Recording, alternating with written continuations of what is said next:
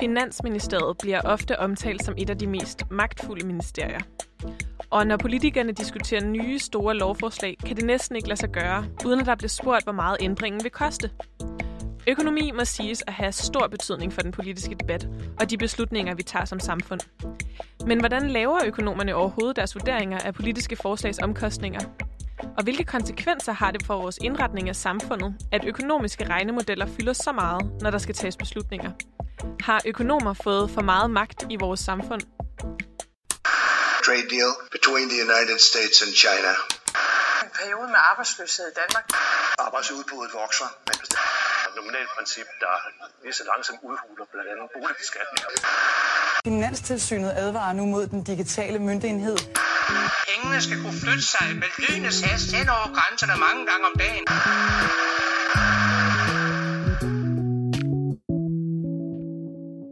Velkommen til Boblen. Mit navn er Veronika, og i det her afsnit, der undersøger jeg, hvad det betyder for vores indretning af samfundet, at økonomer og økonomiske modeller, de ofte spiller en stor rolle, når der skal tages beslutninger.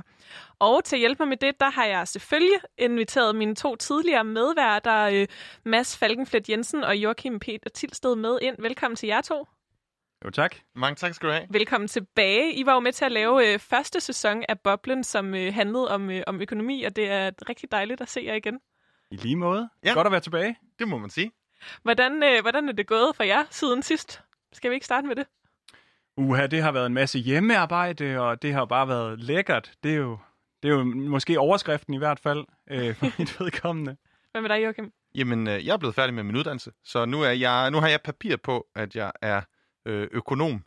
Og øh, så er jeg blevet phd studerende også i mellemtiden, på Lund Universitet, hvor at jeg øh, ja, simpelthen så har til huse nu og, og skal forske i noget med, med klimaforandringer og, og magtstruktur. Måske også lidt relateret, ikke så meget relateret, men noget, der er relevant for, hvad vi skal snakke om i dag. Så, men det, det ja, på trods af corona, gået meget fint. det er godt at høre. Og øh, i dag, der handler det jo om, øh, nu vender vi lidt tilbage til, øh, til økonomisæsonen, og dykker ned i noget, som også fylder en del, også i den offentlige debat efterhånden, med de her måder, økonomer er med til at øh, beregne omkostningerne ved politiske forslag. Men i det hele taget, så har den økonomiske debat jo fyldt meget de sidste, altså de sidste måneder. Altså, ja. jeg, jeg, oh, sorry, Mads, at jeg, jeg, jeg er bare så ivrig efter at sige, ja, jeg synes jo, det er evigt relevant, det, og, og at, at alle de debatter, der kører, de, der bliver ofte fremhævet økonomiske argumenter. Ja, ja, altså vi vil jo rigtig gerne vide, hvad, hvad tingene koster, så vi kan få lov til at prioritere, hvad, øh, hvad, vi skal, hvad vi skal gå efter, og hvad vi ikke skal gå efter. Og man hører det med CO2-afgifter og med kompensation til, til, til mink, øh, for mink, og med coronagenopretning osv. osv. Så altså, øh, man kan ikke sige, at, at økonomien er blevet mindre central siden sidst vi, øh, vi dykkede ned i den sammen. Øh, måske tværtimod her med, med corona-nedlukning. Men øh, i dag, der skal vi jo prøve at undersøge, fordi selvom at økonomien jo selvfølgelig er helt central, så fylder den også helt utrolig meget, når det kommer til den politiske debat, og blandt andet de her måder at regne, hvordan tingene kommer til at, hvad de kommer til at koste, hvad det kommer til at have af effekt på samfundsøkonomien. Det er jo også sådan noget, som politikerne ofte spørger hinanden om, eller klandrer hinanden for, at det her vil blive alt for dyrt, eller det vil ikke kunne hænge sammen samfundsøkonomisk. Så det er jo et argument, der bliver brugt i den politiske debat, og i det her afsnit skal vi prøve at dykke ned i, hvor kommer det argument fra, eller den vurdering fra, når politikerne de øh, siger, at et forslag koster så og så meget. Hvordan ved de så det? Øh, det er der nogle økonomer, der er med til at hjælpe med at, øh, at regne på, og vi skal prøve at forstå, hvordan Søren de, øh, de regner det ud, fordi det er noget af det, som jeg i hvert fald øh, tit undrer mig over.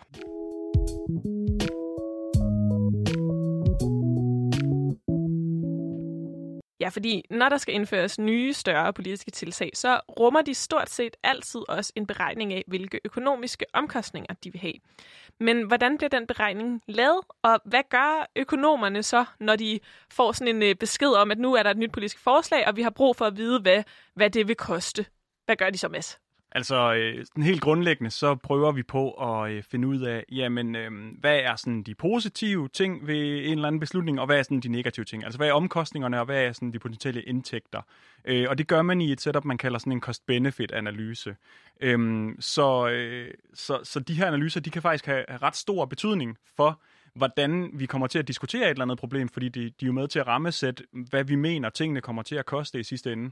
Ja, og der er mange, hvad skal man sige, forskellige måder at tilgå det her på, men det, som Mads nævner med cost-benefit-analysen, eller samfundsøkonomisk konsekvensvurdering, som det hedder, Fantastisk ord. som det hedder i Finansministeriets øh, vejledning, det er noget, som vi har set et meget, øh, hvad hedder det, et eksempel på for nylig, i forhold til øh, elbilskommissionen, der, der skulle vurdere, vi, hvordan skal man gøre på transportområdet i forhold til klima.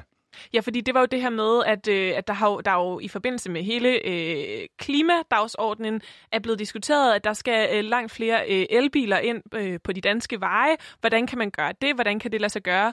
Øh, og i den forbindelse har der så været nedsat den her elbilskommission. Ja, og, og den synes jeg er øh, et rigtig godt eksempel til at illustrere det. Og det er også derfor, at, at vi har sådan, det, det, det er en af de eksempler, vi skal snakke om i dag. Øhm, og, og i den sammenhæng, så skulle jeg også sige, at jeg har øh, personligt faktisk selv for nylig øh, talt med øh, Thomas Hepsgaard fra øh, mediet Zetland om det her, og det er der kommet en virkelig god øh, artikel, af, øh, artikel ud af på, på Zetland, hvor han også snakker med en masse andre økonomer, og nogen, der har, har forstand på det her, som anbefaler at læse, og, sige, som, og nogle, øh, som også reflekterer nogle af de, de ting, vi skal snakke om i, i dag. Fordi da de kom, da, da hvad hedder det, den her kommission ligesom kom ud med deres rapport, hvor de skulle vurdere, hvad skal man gøre, jamen, så var der fire forskellige modeller. Og der var nogle af dem, der viste, hvad, hvordan det se ud, hvis vi får en halv million elbiler, eller tre kvart millioner elbiler, eller en million elbiler. Og det var ligesom deres fire modeller. Og det var på trods af, at Klimarådet, som er regeringens ekspertorgan, de anbefalede faktisk, at for at nå klimamålsætningen, så skulle der være halvanden million elbiler på vejene i 2030 hvis man skulle kunne leve op til det her med øh, og, øh, at kunne lave den her 70% øh, reduktion øh, af CO2-udslippet i, i 2030, altså i forhold til 1990, som er det her, der er kommet i klimaloven. Og det tal, som kom til at dominere debatten, og, og som jeg i hvert fald øh, også øh, primært var det tal, jeg hørte i den debat, det var, at i den her kommission, som så blev nedsat til at vurdere, sådan, hvordan kan det lade sig gøre, hvad vil det koste, øh, der blev det vurderet, at der vil være samfundsøkonomiske omkostninger på 5,2 milliarder hvis der skulle en million elbiler ud på de danske veje. Og øh, en af grundene til, at der ikke blev lavet en vurdering af, hvor meget det vil, hvad for nogle omkostninger der vil være ved halvanden million elbiler, som jo var det her, som Klimarådet egentlig havde anbefalet. Det øh, blev øh, formand for kommissionen, Anders Eldrup, han blev spurgt om, hvorfor de ikke havde lavet en beregning, og jeg synes lige, vi skal prøve at, øh, at høre, hvad han svarer. Det kommer lige her. Det kunne vi godt, da vi så, øh, da vi så den ene million elbiler, og hvilke øh, skyggepriser det havde, og hvilke samfundsøkonomiske omkostninger der var i det. Så øh, drog vi den konklusion, at det vist ikke var nødvendigt at, at lave flere regnestykker, der gik længere ud, fordi det var så høje øh, samfundsomkostninger, der lå allerede ved den ene million, så, så vi mente ikke, det var relevant med, med øh, sådan et regnestykke. Så altså, den her kommission vurderede altså, at det simpelthen var altså så omkostningsfyldt, eller hvad man skal sige, at øh, bare få en million elbiler ud på vejene, det slet ikke gav mening overhovedet at lave en vurdering på halvanden million, fordi det ville være urealistisk øh, samfundsøkonomisk set. Og det her tal, det kommer altså til at forme debatten om, øh, om elbiler, og, øh, og politikerne, de øh, lyttede også i høj grad. Øh, for eksempel så øh, udtalte skatteminister Morten Bødskov til DR i den forbindelse, jeg synes, det er en meget, meget stor mundfuld. Derfor er jeg glad for den meget klare konklusion, som kommissionen anlægger. Så altså, det fik stor gennemslagskraft over for, øh, hvad kan man sige, den politiske debat, det her med, at det, at det blev vurderet til at være så omkostningsfyldt at skulle få de her elbiler på, øh, på gaden. Men, Mads og Joachim, altså, det her med cost-benefit-analyse eller samfundsøkonomiske konsekvensvurderinger, som jeg synes er et vildt begreb, altså det, det, man skal lige holde tungen lige i munden, når man siger det. Men hvordan kommer man frem til det her meget, meget specifikke tal? Hvad er det, de ligesom indeholder, de her øh, 5,2 milliarder, det, det her har omkostninger? Ja, altså, øh, den her cost-benefit-analyse, det er kort sagt en, et forsøg på at opregne om, eller udregne om noget er en god idé. Så man tager, man laver ligesom sådan en øh, plusside og en minusside. Så ser man, hvad er alt det gode, og alt det negative, hvad er alt det indtjening, så at sige, og hvad er alle øh, omkostningerne. Og altså, det, jeg, jeg, da vi skulle øh, lave det her program, så kom jeg til at tænke på, øh, på venner, fordi der er sådan et, et af afsnit i Venner, hvor Ross, han skal finde ud af, om han skal være sammen med Rachel, eller han skal være sammen med Julie. og så foreslår, og han kan simpelthen ikke finde ud af det, og så foreslår Chandler, at de skal da lave en pros and cons liste, en liste med fordele og ulemper. Og det er lidt det samme, altså, og grund til, at han foreslår det, det er jo fordi, ah, så kan jeg hjælpe Ross med at tænke klart. Og det er lidt det, der er argumentet her, det er ligesom, vi oplister alle fordele og ulemper, og så kan vi ligesom få overblik og prøve at holde dem op mod hinanden. Det er fuldstændig intuitivt. Men det, det interessante er, at fordi at der er så mange ting, øh, hvad skal man sige, mange elementer, så betyder det også, at man ikke kun regner på faktiske omkostninger. Man regner også på teoretiske omkostninger. Eller omkostninger, som man kan tænke sig frem til.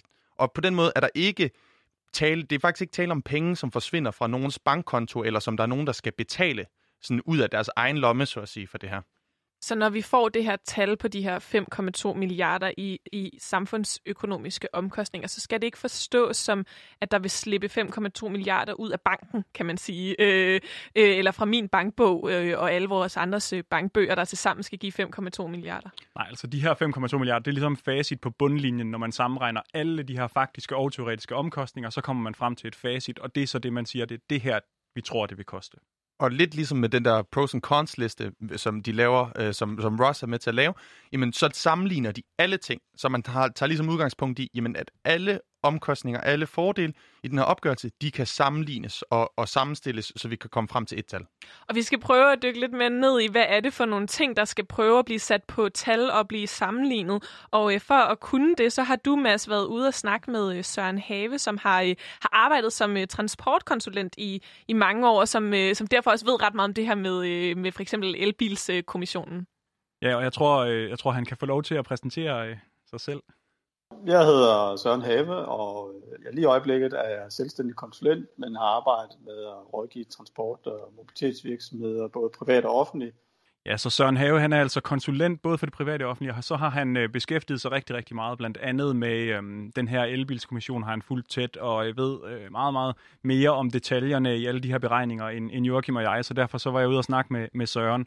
Øhm, og, øh, og elbilskommissionen, de kom jo så frem til, at den her samfundsøkonomiske omkostning, den ville være 5,2 milliarder ved at erstatte den 1 million fossile biler eller benzinbiler med elbiler. Ja, så det skal vi også lige have, have med, at det altså ikke er bare at plotte elbiler ind på de danske veje, men at de bliver udskiftet med fossile biler. Ja, det er ligesom en sammenligning med, hvad sker der, hvis vi udskifter den her million del øh, biler af bilparken? Og så er der nogle fremskrivninger med, at til den tid, så er der flere biler på, på vejene osv. osv. Det skal vi prøve at, og ja, regne os frem til, hvor meget sådan noget det vil koste. Øhm, og, øh, og det, øh, ja, det her tal, det har jeg også snakket lidt med, med Søren om. Altså man kan sige, at øh, tallet kom til, til at fylde meget, og, og det kom til at lyde som om, øh, at det var enormt dyrt øh, at øh, komme i gang med den her omstilling af, af bilparken, som er helt essentiel.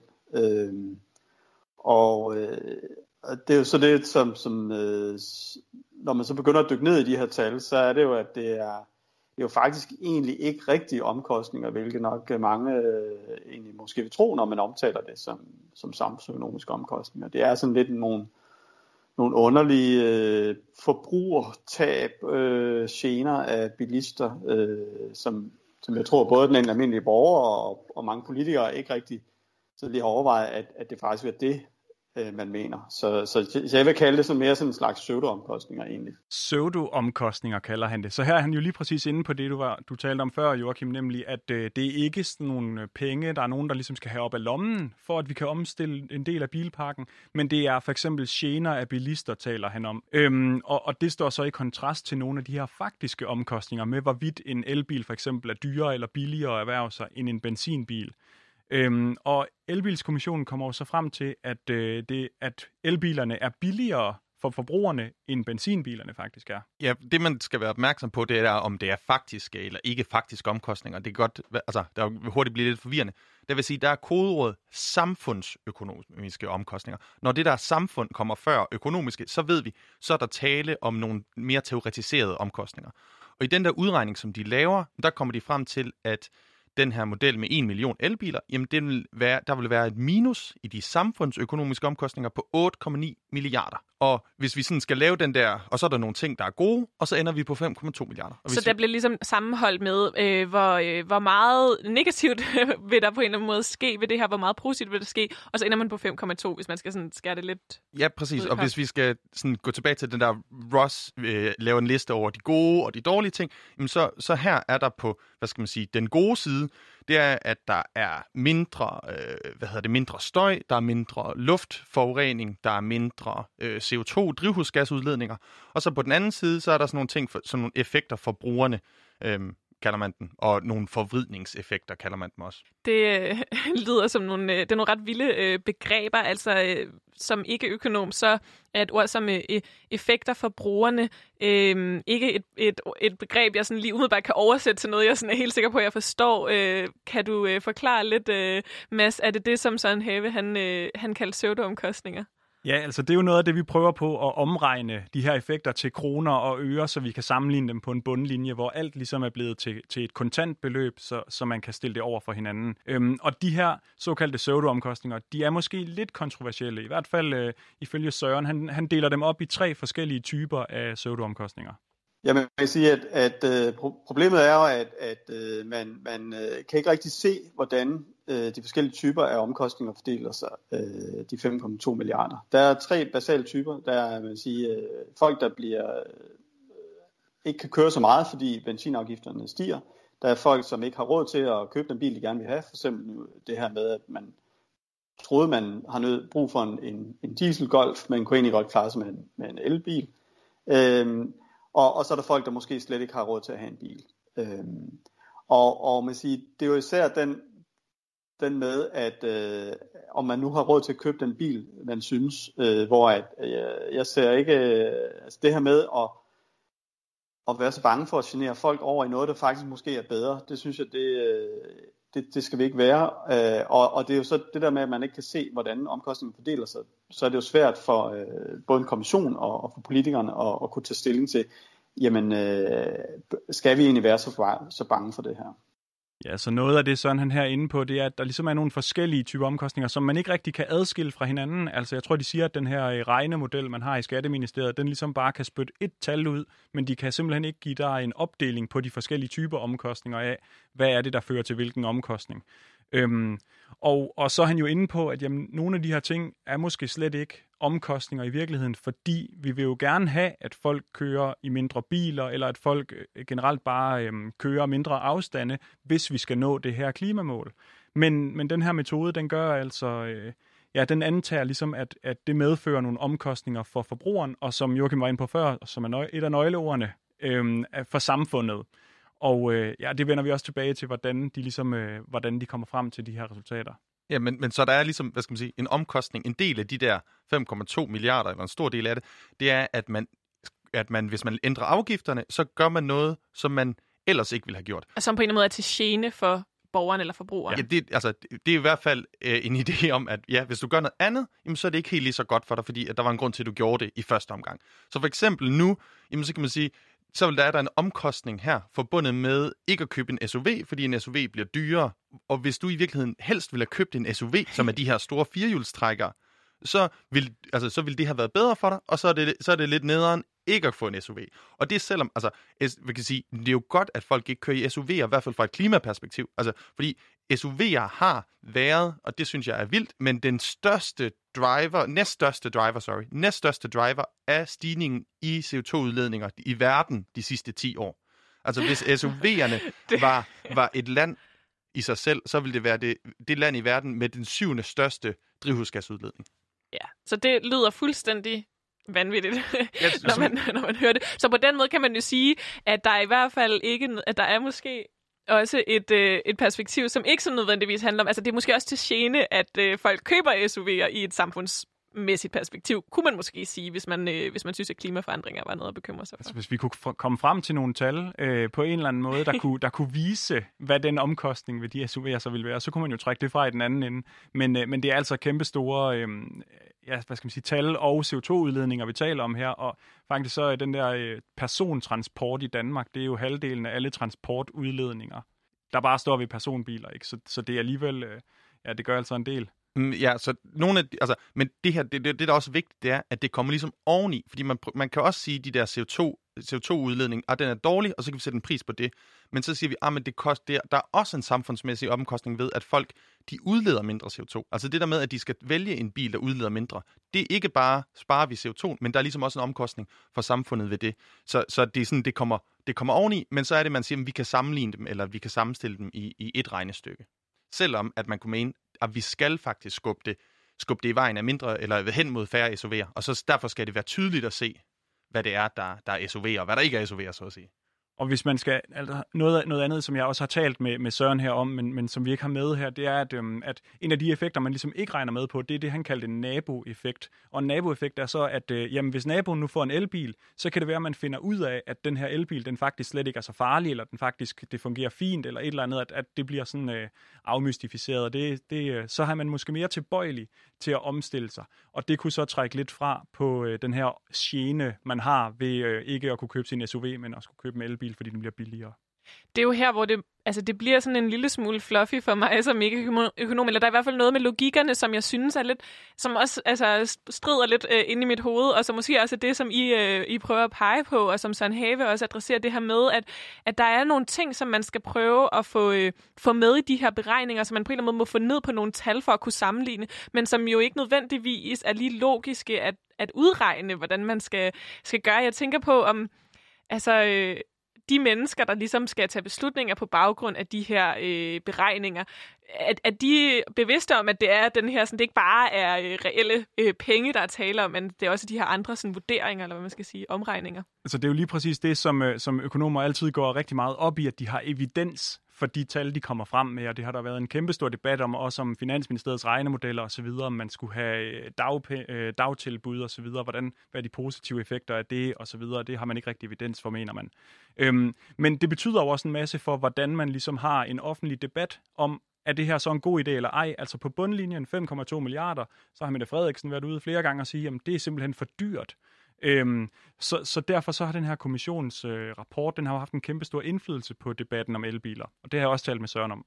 Altså det påvirket debatten på to måder. Altså det er jo ligesom sådan, den, den, den mediemæssige politiske debat er blevet påvirket derhen at, at ligesom sige, uh, det er godt nok dyrt og besværligt at uh, få omstillet de her øh, elbiler.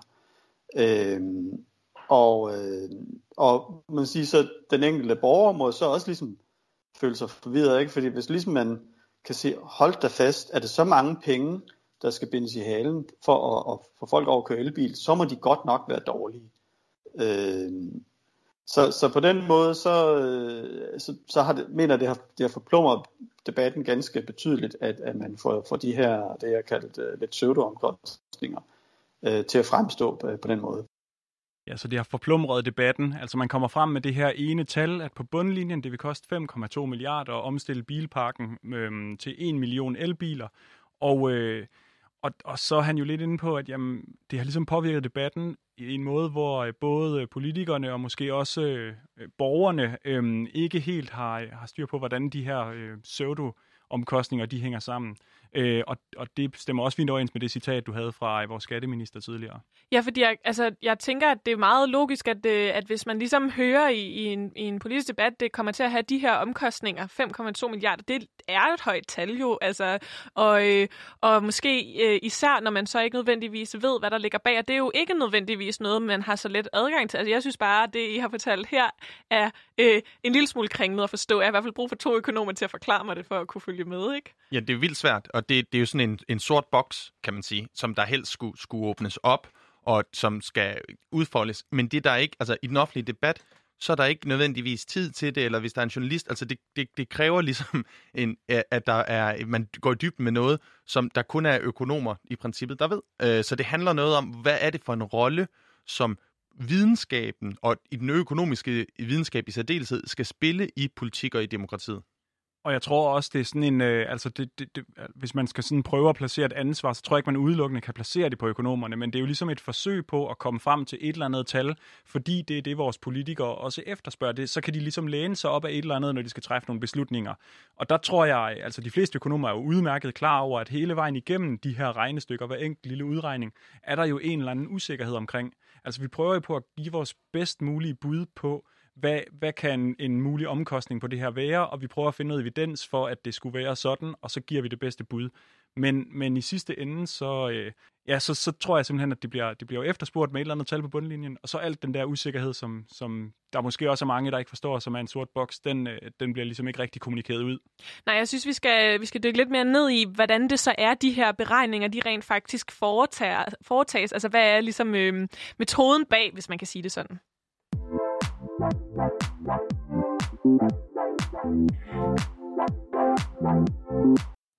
Du lytter til Bablen, hvor jeg, Veronika, sammen med de to økonomer Mads og Joachim i dag undersøger, hvordan økonomer og økonomiske regnemodeller de former den måde, som vi indretter vores samfund på. Og diskuterer måske også lidt om, øh, om økonomer de har øh, for meget indflydelse på vores beslutninger i samfundet. Øh, eller om det, øh, om det gør mere skade end, øh, end gavn, at, øh, at økonomerne de, øh, de har så stor øh, indflydelse. Vi har netop talt om, hvordan de her økonomiske modeller eller, eller beregninger af, hvad et politisk forslag, et nyt tiltag vil, vil koste, det kan få ret afgørende betydning for, hvordan et politisk forslag det bliver modtaget og vurderet. Øhm, og vi har set nærmere på debatten om elbiler, hvor det blev beregnet, at det vil koste 5,2 milliarder øh, i samfundsøkonomiske omkostninger at få 1 million elbiler på gaden i 2030. Noget, der umiddelbart kan virke som en rimelig dyr omgang. Men øh, ved at tale med øh, Søren Have, der er transportkonsulent, der har vi fundet ud af, at det, det er altså ikke fordi, det sådan er helt konkrete penge, som vil forsvinde fra vores allesammens øh, bankbog. Det handler snarere om en form for udregningsmodel, hvor man forsøger at opgøre fordele og ulemper ved, at man indfører de her elbiler, erstatter, øh, erstatter diesel- øh, og, øh, og benzinbiler øh, med elbiler. Prøv at opgøre det i kroner og øre, så man kan forholde sig til det. Men det er ikke reelle omkostninger. Det er mere, hvad koster det, at folk får noget besvær, fordi de for eksempel er nødt til at skifte en bil, eller ikke kan få opfyldt alle de behov, som de har. Men altså, nu har vi fået en fornemmelse af, jeg har fået en fornemmelse af, hvad er det så øh, for en nuancering, der måske ligger til grund for den her, øh, den her beregning, det her tal i forhold til elbilerne. Men hvad er det, man gør i de økonomiske modeller for at få, få omdannet ting som, altså noget så fluffy som folks besvær ved en, en given ændring til, øh, til penge? Altså, hvordan omformer man det? Altså sådan helt øh, grundlæggende, sådan hvis, vi skal, hvis vi skal bare holde os til de mest konventionelle måder at opgøre det her på, øhm, så kigger man på to ting. Eller der er sådan to forskellige måder at forsøge at fra, øh, komme frem til sådan nogle omkostninger på. Og den ene, det er at kigge på, hvad folk de gør. Altså, hvad er din adfærd? Øh, hvad er det for en bil, du køber? Når du køber en bil, er det en elbil, eller er det en stor SUV? Øh, hvor meget vil du betale oveni din øh, hus, huspris, for at du har en eller anden god udsigt? Eller øh, ja, hvor langt, øh, hvor langt vil du rejse for at komme til en koncert eller til et eller andet? Altså, hvad er det for nogle valg, du træffer, når du er nede i Netto og, og handle nogle forskellige varer? Og den anden, det er ligesom, hvad folk siger. Og der laver man lidt nogle spørgeskemaer, hvor man så spørger folk, jamen hvis nu du skulle øh, betale et eller andet for øh, at have en park, du kunne gå ned i, hvor meget vil du så betale? Altså man prøver ligesom at, at, at spørge om nogle af de ting, som er rigtig svære at handle med på et marked. Ja, og der, øh, jeg vidste, at vi skulle snakke om det her i dag, så jeg har simpelthen lavet et klassisk uh, tv-træk og snydt lidt hjemmefra. og så har jeg uh, taget et eksempel med på de her spørgeskemaer. Sådan fordi, at det, det sidste af de to eksempler, Mads snakkede om, og det er et, uh, et studie, som bliver brugt til at vurdere, hvad er værdien af uh, et liv eller et statistisk liv. Uh, man bruger til at vurdere, okay, hvis vi skal lave mere trafiksikkerhed, hvor meget er det så, hvor godt er det så, at der er kommet færre trafikdræbte. Så det er nogle lidt altså, kontroversielle ting, vi taler om her, ikke? Altså man forsøger at sætte øh, penge på, at folk øh, overlever i trafikken.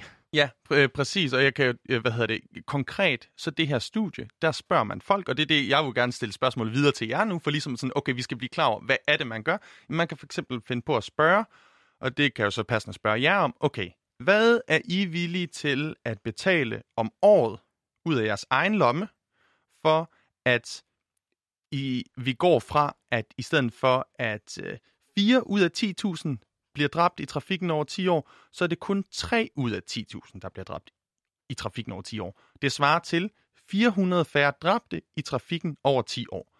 Og så kan I ligesom, så skal I svare på, hvad vil I betale for det? og, og jeg kan oplyse, at i studiet, der går prisen fra, der er ligesom sådan en glider. Man okay, kan ligesom så vælge. man kan godt, man får lidt ramme. Man får lidt ramme, og det er fra 0 til 12.000. Og så er der en, der hedder mere end 12.000. Og det er jo så om året, skal I være opmærksom på. Okay, Mads, øh, har du noget bud på, hvor meget du vil øh, betale for det? Hvad er det værd? Oh, det kommer jo an på, hvad man tjener og så videre, hvad ens betalingsvillighed er her. Det, det synes jeg er meget svært at svare på. Ja, Øh, jeg tænker også, at det, er sådan, det kommer jo også an på, hvad ens økonomi er, hvad man tænker, man har råd til at betale. Det er jo ikke kun, hvad man vil betale, men også, hvad man kan betale i et eller andet omfang. Og jeg tror også helt generelt, der er en kæmpe stor forskel, det er der også lavet en masse studier på, ikke? men der er en kæmpe stor forskel på at stå her med en eller anden teoretisk øh, situation om, hvor mange ville man øh, redde for, hvor mange penge ville man betale for, at der var færre, der døde osv., end at så stå over for de pågældende personer osv., eller hvis det var nogen, man kendte, eller et eller andet, så ville man nok betale væsentligt mere. Ja. Øhm, så, så det er sådan et meget, meget, ja, det er meget, meget svært at svare på det der. Altså, jeg har lyst til at sige, at man jo vil betale... Altså, jeg har det sådan, hvad som helst for, at folk overlever, men det er jo også noget, der skal passe med en... en altså, hvis det er ens egen lomme. Altså, jeg synes, det virker enormt usikkert. Øh, hvad, hvad gør man, Joachim, med det her? Økonomisk teori vil vel sige, at man vil, hvis jeg skal betale egen lomme, så vil jeg betale så lidt som muligt. Ja, men ikke hvis det har en, en, en stor værdi for dig. At- Men det, det, det, det, det der, det, altså, det, jeg der næsten kører med selv. Men det, pointen er, ja, det er sindssygt svært at, at svare på, og være sådan lidt, mm, fisk.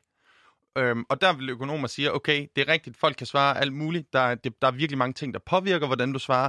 Men det vi sådan, hvis vi bare får en fornemmelse af, hvilken cirka boldgade, så kan vi ligesom bruge det til at sige noget om den samlede betalingsvillighed. Og så er ideen, jamen det svarer til, at vi kan opkræve de her penge i skat, og så bruge dem på de her forbedringer, i princippet. Og det, der, det er sådan ligesom logikken, der ligger bag. Men som Mads lidt er inde på, det kommer sådan afhængig af, hvad er situationen? Øhm, og der vil andre, også andre økonomer, snakke om, jamen altså, hvis du tiltaler dig sådan en og en, så er det sådan lidt egoistisk ramme, og så svarer man måske en lidt egoistisk ramme. Og, og, og det gælder ikke kun det her meget øh, intense spørgsmål om trafikdrabt, men om alle mulige ting. Det kan også være beskyttelse af grundvand, eller for en park, som, som Mads siger, en ændring i en park. Øhm, men hvis man nu sidder i, en, i et fællesskab og er mange, jamen, så kan det godt være, at man tænker mere i fællesskabet. Og for eksempel, så klimaborgertinget er jo kommet ud, øh, hvad hedder det, som har været samlet. De har snakket om CO2-afgifter, og der gik, de, gik et flertal ind for CO2-afgifter. Øh, og i kontrast til det, så øh, et par dage efter, så havde politikken en stor artikel om, hvordan de havde lavet et spørgeskema, spurgt befolkningen, og der sagde folk i der, hvor de blev spurgt en af en, vi er ikke klar til CO2-afgifter. Så der er simpelthen forskel på, hvordan man tager, øh, også hvordan man stiller de her spørgsmål, i hvilken ramme eller hvilken situation øh, man gør det. Men de her metoder, hvor man prøver at lave de her øh, vurderinger, og også måske for, øh, for, for spurgt folk i fællesskab, øh, og, og på den måde for måske sådan... Øh, fremprovokeret nogle lidt andre svar, end hvis man kun skal tænke på, øh, på sig selv. Øh, kan det så bruges på en eller anden måde, altså de her metoder til at prøve at, at skabe nogle positive forandringer? Fordi man kan sige, netop som du nævner, Joachim, med, øh, med klimaet, så, så har vi jo brug for at få ændret vores, øh, vores vaner og, og sådan nogle ting. Og når vi så har sådan nogle her modeller, hvor vi siger, at, at folk på en eller anden måde skal vurdere, hvad de er villige til at betale nu, altså bliver det så ikke lidt svært at lave nogle forandringer? Altså, det synes jeg. Øh, og det, det, er sådan, det, det vil være en, disku, det er jo en, en fed diskussion, synes jeg. Men jeg synes, at der ligger noget konserverende eller sådan status quo bevarende i at tage udgangspunkt i, hvad folk rent faktisk vælger. Øh, eller hvad de svarer i et spørgeskema, de vil vælge, fordi man kan jo kun vælge mellem de ting, som man kender eller kan forestille sig. Man tager ligesom udgangspunkt i ens eget liv. Hvad kender jeg? Og det, derfor synes jeg jo, man kommer til at optimere på sådan det eksisterende, fordi man har ikke data på, hvad grundlæggende forandringer vil have konsekvenser, eller hvordan folk vil øh, opføre sig i et sådan samfund. Altså, øh, SUV'er bliver en, en, øh, ligesom en del af vores velfærd, fordi vi har SUV'er nu, og der må de være vigtige. Og der vil jeg advokere for, at man mere skal se på sådan behovsbaseret, og så kan sige, okay, det vigtige er ikke, om folk øh, har en SUV eller ej. Det vigtige er, om de har en bil. Og så er det ligesom der, man ligger skældet, og så siger, okay, når, vi, når folk har, hvis de bor et, et sted, hvor de har brug for transport, så har råd til en bil, eller kan få en bil af en vis størrelse, hvis de har en familie, så er det ligesom det vigtige, og ikke om det er en SUV eller ej. Øhm, så, så jeg vil sige, at den der med den måde, man så gør det nu, der ser man ligesom ikke forskellene. Der er ikke en kvalitetsvurdering af de forskellige ting. Man puljer det ligesom lidt sammen.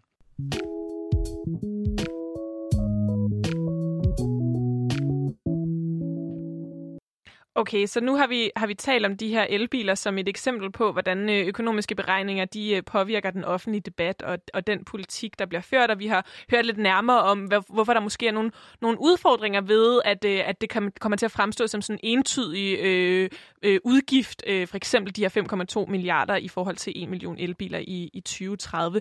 Men, øh, men det, er, det er jo et eksempel. Øh, hvordan, hvordan påvirker det ellers øh, den sådan, politiske debat, de her regnemodeller? Ja, altså jeg synes, du sagde det meget godt selv, da I start med, det er altid noget, der fylder meget i debatten. Øhm, og der, der, der er flere eksempler på det, øh, og, og hvis man følger med sådan politiske debat, så igen, så kan man være opmærksom på nogle eksempler. Jeg synes selv, at øh, dengang, at Alternativet foreslog, at man arbejdede 30 timer om ugen, var et godt eksempel, eller Liberale Alliance lavede på et tidspunkt et forslag, hvor de lavede vildt mange ting og ville skære den offentlige sektor, og så kom det ud som sådan en, en et plus Øh, og det, det, det er også et eksempel på, og det kommer fylde meget i debatten. Øh, det er igen det, man skal være opmærksom på. Det er lidt det der kodeord om samfundsøkonomiske omkostninger kommer ind, fordi det fortæller også noget om, hvilken metode man bruger. Så det, der vi har snakket om nu her, med de der øh, ting, man vil gøre anderledes, de er ikke altid med, eller sådan, de, det, det kan være lidt forskelligt, men så man skal virkelig, det, det er virkelig svært at være med her, men man skal være opmærksom på, siger de samfundsøkonomiske omkostninger, eller ej. Fordi så kan man simpelthen, så ved man, at det ikke nødvendigvis bare er sådan, at det ikke entydigt sådan et, øh, et reelt kroner- og ørebeløb, men handler om, øh, om, en, om en måde at prøve at beregne simpelthen, hvad vil der være fordele og ulemper øh, ved øh, det her øh, forslag. I fortalte lige tidligere det her med, at der er de her øh, to metoder til at, øh, at udregne, hvad der er vigtigt for folk. Det her med, at man kan se på, hvad folk gør, hvordan de handler, og man kan spørge folk i et spørgeskema, hvad de mener, sådan som Joachim øh, udsatte mig og Mads for i forhold til, øh, hvor meget vi vil betale for, at færre døde i trafikken. Men som man også godt kunne høre på os, så var vi lidt usikre på øh, at skulle lave den øh, vurdering. Og jeg kan ikke lade være med at tænke, om, øh, om det virkelig altså er, hvad kan man sige, øh, sådan evident nok eller sådan at spørge folk, fordi altså, det er jo ikke sikkert, at man altid ved, hvad der er bedst for en selv. Altså, jeg har da taget mange dumme beslutninger, som jeg siden har fortrudt, eller jeg har ombestemt mig, sagt et eller andet, og så pludselig fundet ud af, at jeg i virkeligheden mente noget andet. Altså, folk er jo ikke nødvendigvis så øh, altså, troværdige. Vi, vi skifter jo rundt alt efter, hvordan vores livssituation nu er og sådan nogle ting. Lige uh, mavefornemmelsen på dagen. Ja. Altså, der er, jo også, der er jo også et eller andet med, at man kan jo skifte mening. Ja, altså, du kan jo præcis. sige, at du vil gøre et eller andet, og så når det kommer til stykket, så gør du det alligevel ikke. Øhm, og, og det gør det jo også svært. Altså, der er jo også masser af studier, som viser, at øh, det vi siger, vi gerne vil, og så det vi faktisk gør, de to ting stemmer, stemmer ikke altid overens med hinanden. Og, og hvad skal man så rette sig efter? Altså, er den ene metode så mere sandfærdig end den anden? Det er sådan lidt svært. Øhm, nogle af de ting, der kan være svære at sammenligne, altså hvad er værdien af kunst og kultur og frihed og kærlighed og øh, ja, tid brugt i sin bil på vej til arbejde og så videre og så videre. Øhm, og hvordan sammenligner man ligesom værdien af de her vidt forskellige ting? Altså vi forsøger at omregne det til kroner og øre, men, men det er jo helt vildt svært at finde en rigtig pris eller værdi på de her forskellige ting. Øhm, og så, øh, ja, så typisk så er vi økonomer, vi prøver at, at gøre det op på den skala, der hedder en pengeskala. Og så er det nærmest, der er ikke noget problem, der er for abstrakt eller for, for stort eller lille til, at vi ikke kan få det til at passe ind på den skala nærmest.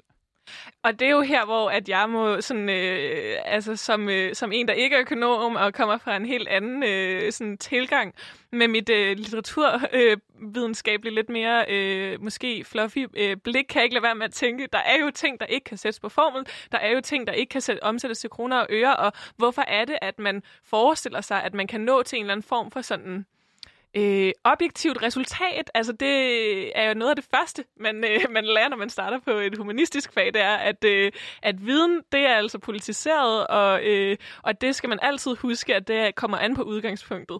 Så hvordan kan man ligesom lave de her sådan, resultat, øh, resultatberegninger?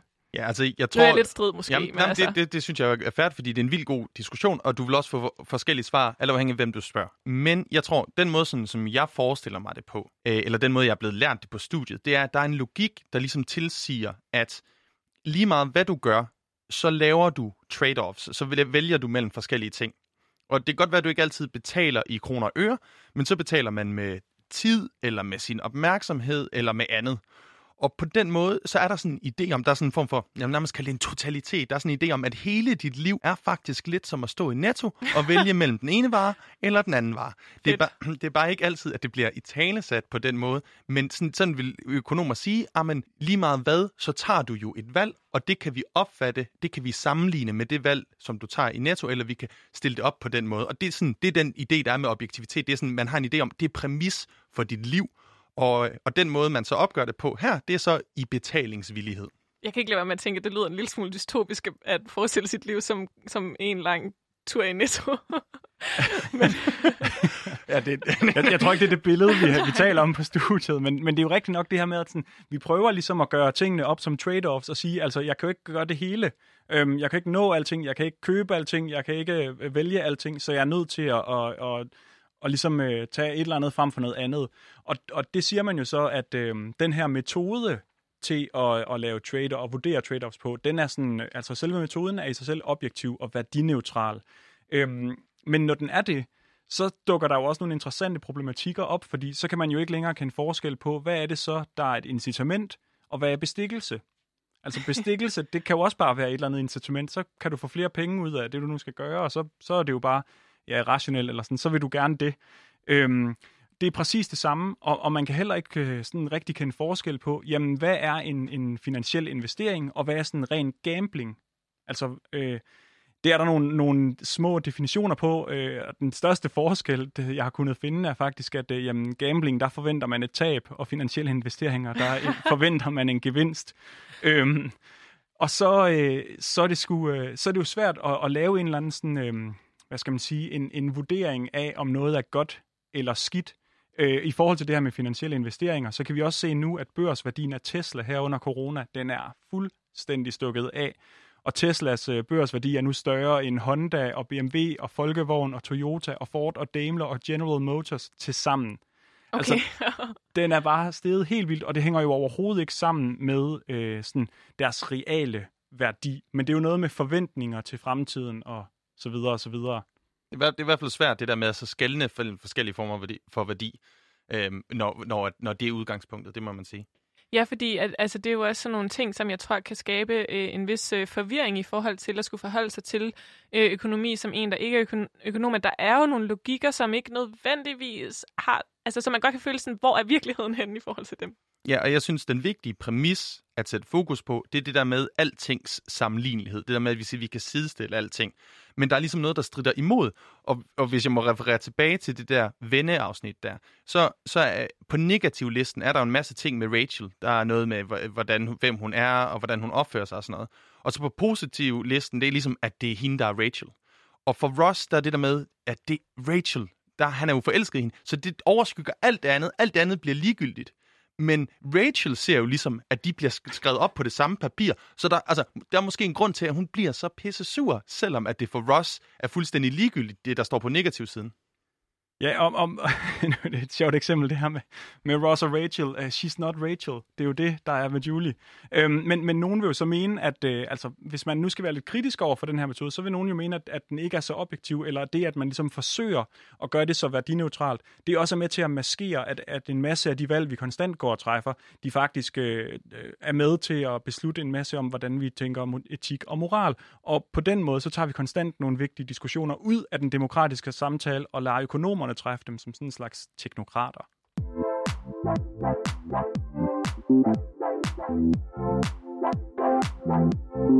Du lytter til Boblen, hvor jeg, Veronika, sammen med de to økonomer Mads og Joachim i dag undersøger, hvordan økonomer og økonomiske regnemodeller de former den måde, som vi indretter vores samfund på. Og vi diskuterer også, om økonomer har for meget indflydelse på vores beslutninger i samfundet, om, om det måske gør mere skade end gavn, at økonomi er så øh, central, når vi skal diskutere politiske øh, forslag. Og vi har hørt om, hvordan man i økonomi arbejder med et begreb, der hedder samfundsøkonomiske konsekvensvurderinger.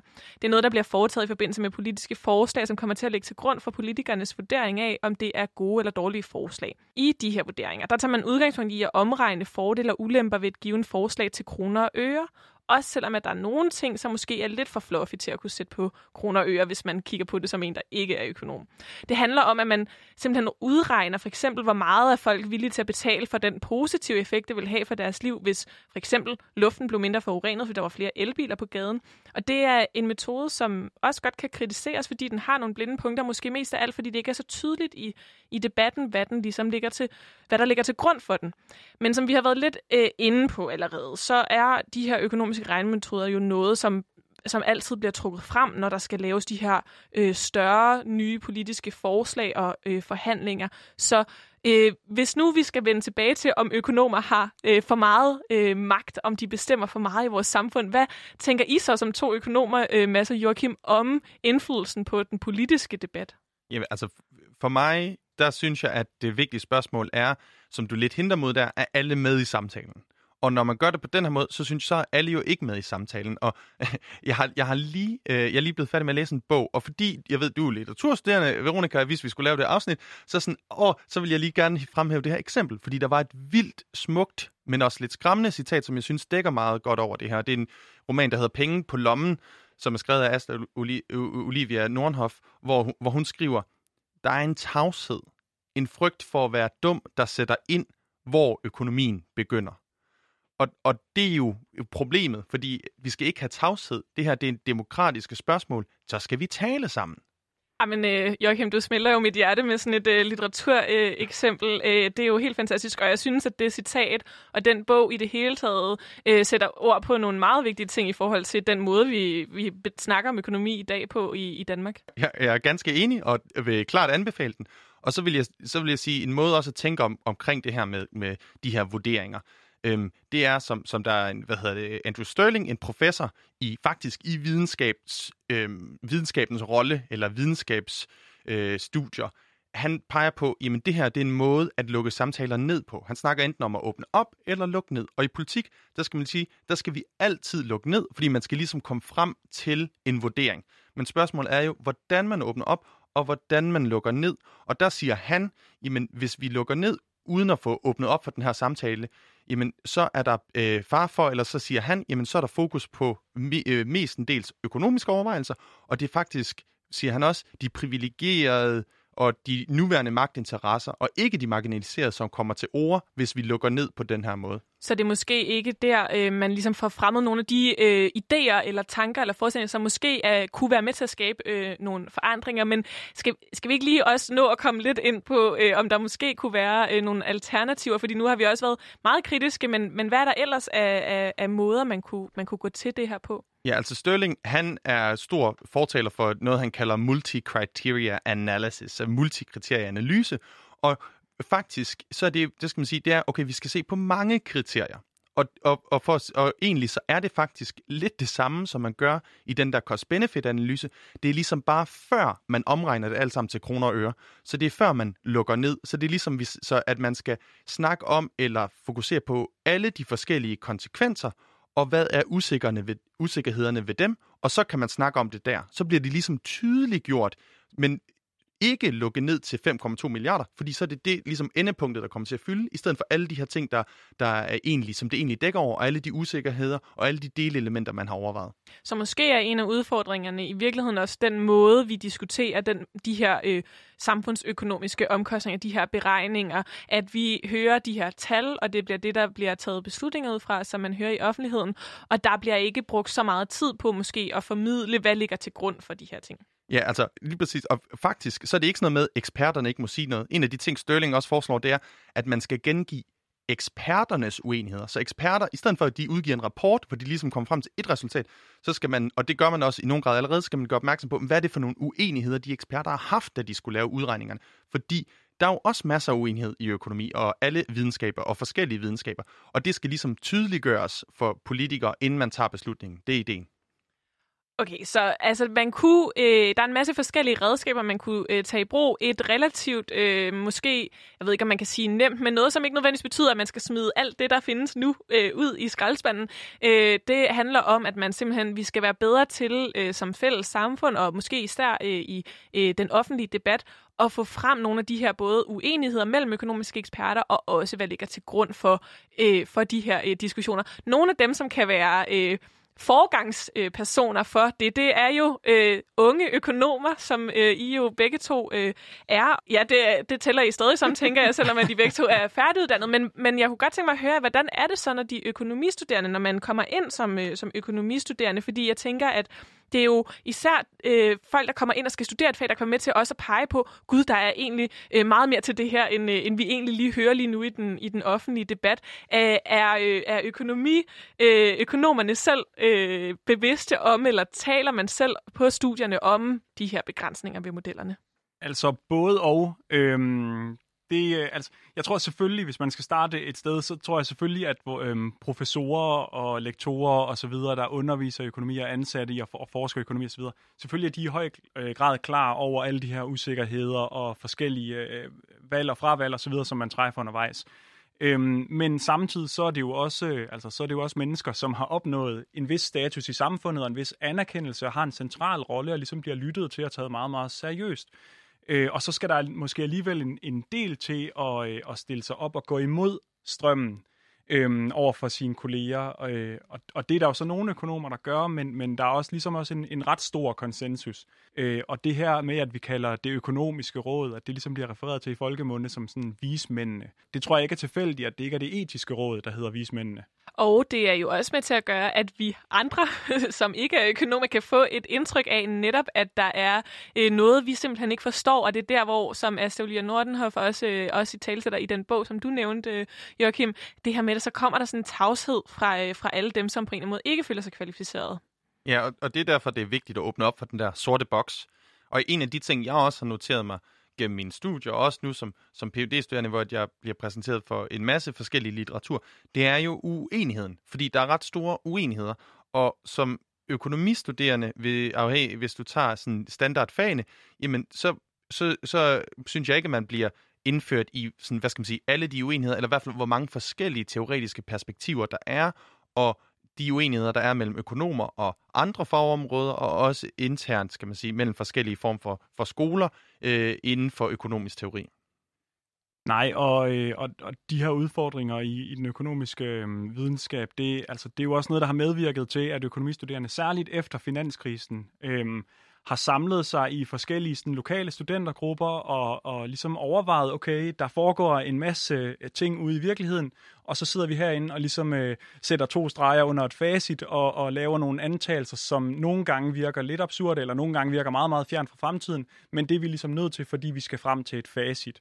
Øhm, og, og de her studentergrupper, de er opstået spontant, altså rundt omkring i, i hele verden. Den første i Danmark var øh, i 2011, øhm, og i 2014, der opdager vi så tilfældigvis øh, hinanden. Altså jeg var selv med til at starte ind i Aarhus, øhm, ja. som blandt andet var inspireret af den, der var i København på det tidspunkt. Ja, fordi det er derfor, du siger vi, og det er jo ja. vigtigt at sige her, at Mads, du, du er en stor del af den her bevægelse i, øh, i Danmark, og har også været med til at etablere det her netværk internationalt.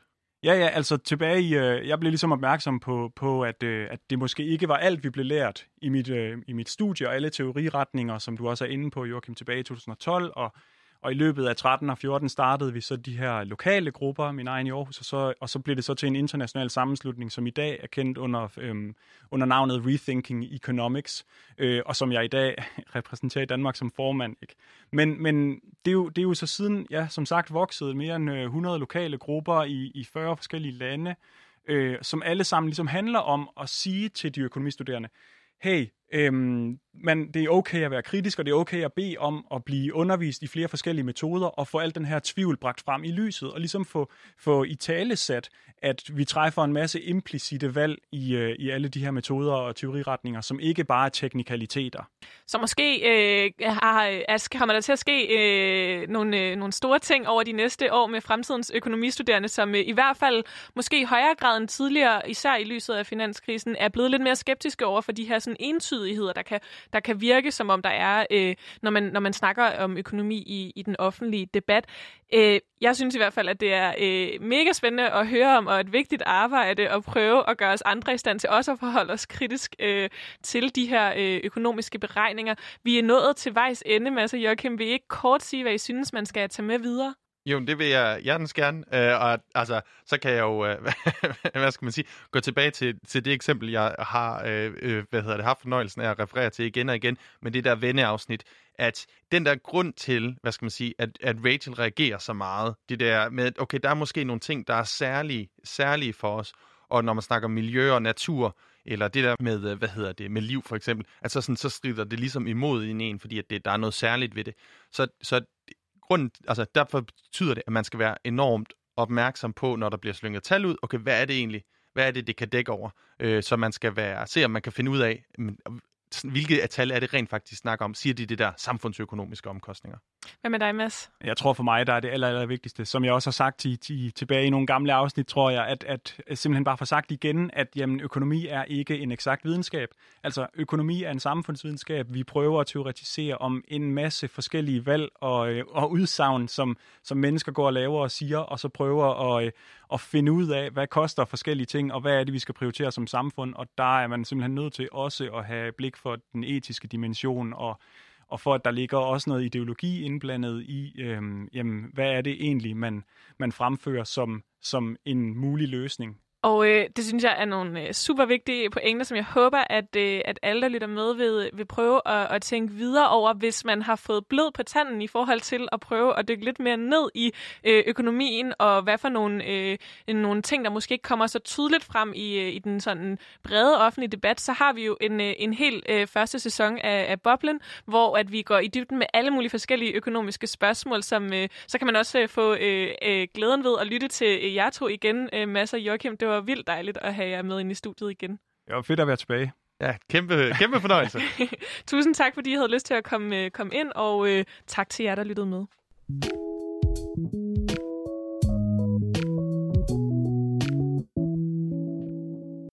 Du lyttede til Boblen. Programmet er produceret af Danske Studerendes Fællesråd. Programmets værter var Joachim Peter Tilsted, Mads Falkenflet Jensen og Veronika Arnsbold Schulz. Programmets redaktør var Toge Daler, og musikken er produceret af Esben Kelsen Krav. Tak til Rethinking Economics Danmark og til Søren Have. Og tak til jer, der lyttede med.